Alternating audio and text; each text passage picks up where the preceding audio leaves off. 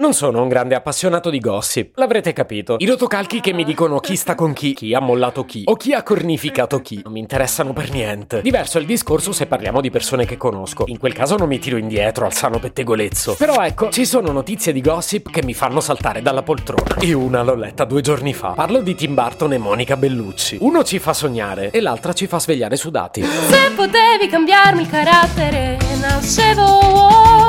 Si chiama Marcello Forcina. Dice quello che pensa, pensa poco a quello che dice, ma quando c'è da parlare gli bastano 4 minuti e 37 e un Campari Spritz.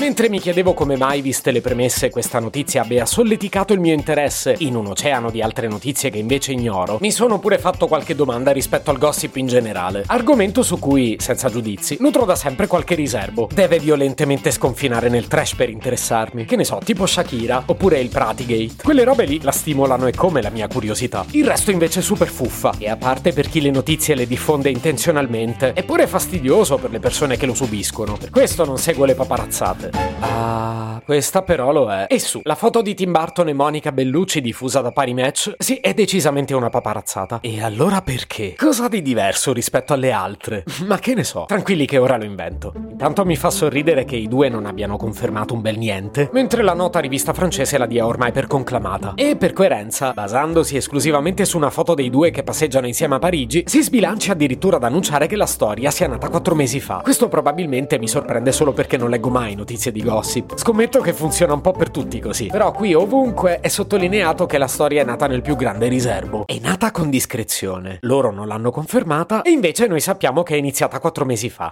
Così bravi tutti. E devo essere onesto, io neppure sapevo che tra Tim Burton e la Bonham Carter fosse finita diversi anni fa. Oh, si sono mollati nel 2014. Ma come passa in fretta il tempo quando ci si diverte? Beh, con la Bellucci in te vai divertire. Ed è qui che un brivido gelido mi ha attraversato la schiena. Elena Bonham Carter è stata per anni la musa ispiratrice di Tim Burton, il quale non ha mai perso occasione per inserirla in un film e nell'altro pure. Lei, bravissima e duttilissima, riusciva in ognuna delle parti che le venivano affidate. Davvero eccellente. Sì, però, non è che ora vuole fare la stessa cosa con Monica Bellucci? Splendida donna, lo ammetto. A 58 anni forse più bella di prima. Tesoro italiano esportato in Francia di cui ci vantiamo anche. Tipo che ci abbiamo vinto i mondiali. Certo, se riuscissimo a partecipare a un'edizione, forse potremmo vincerli. Solo che diciamo che come attrice, beh, qualche bel film l'ha fatto. Ah, però magari era bello malgrado lei. Poi per carità, non sono un critico cinematografico, né mi permetterei di parlarne male. Dico solo che non ce la vedrei in tutti i film che da ora in avanti farà Tim Burton. Ve la immaginate in Edward Mani di forbice? Oh! Ma che me stai a toccare il culo?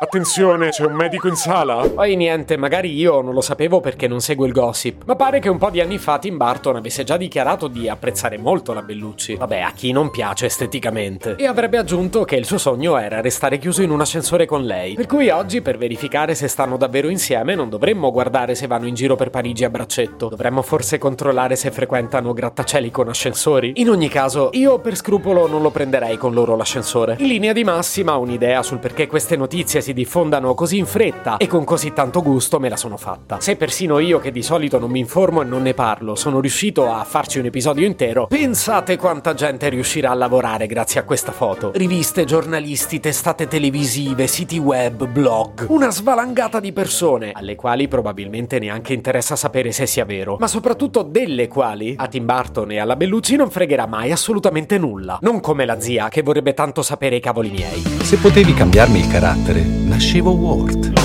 Un podcast inutile, effervescente e tossico, come una pasticca di Mentos in una bacinella di Coca Zero. Questa serie è disponibile su tutte le principali piattaforme di podcast: Spotify, Apple Podcast, Google Podcast, Spreaker, Amazon Music e a breve anche sul citofono di casa tua. Stelline, recensioni e follow sono molto graditi. Per 2 chiacchiere con Marcello e aggiornamenti sui prossimi inutili episodi, segui il canale Instagram @NascevoWorld oppure cerca su Telegram l'account @Marcellogram.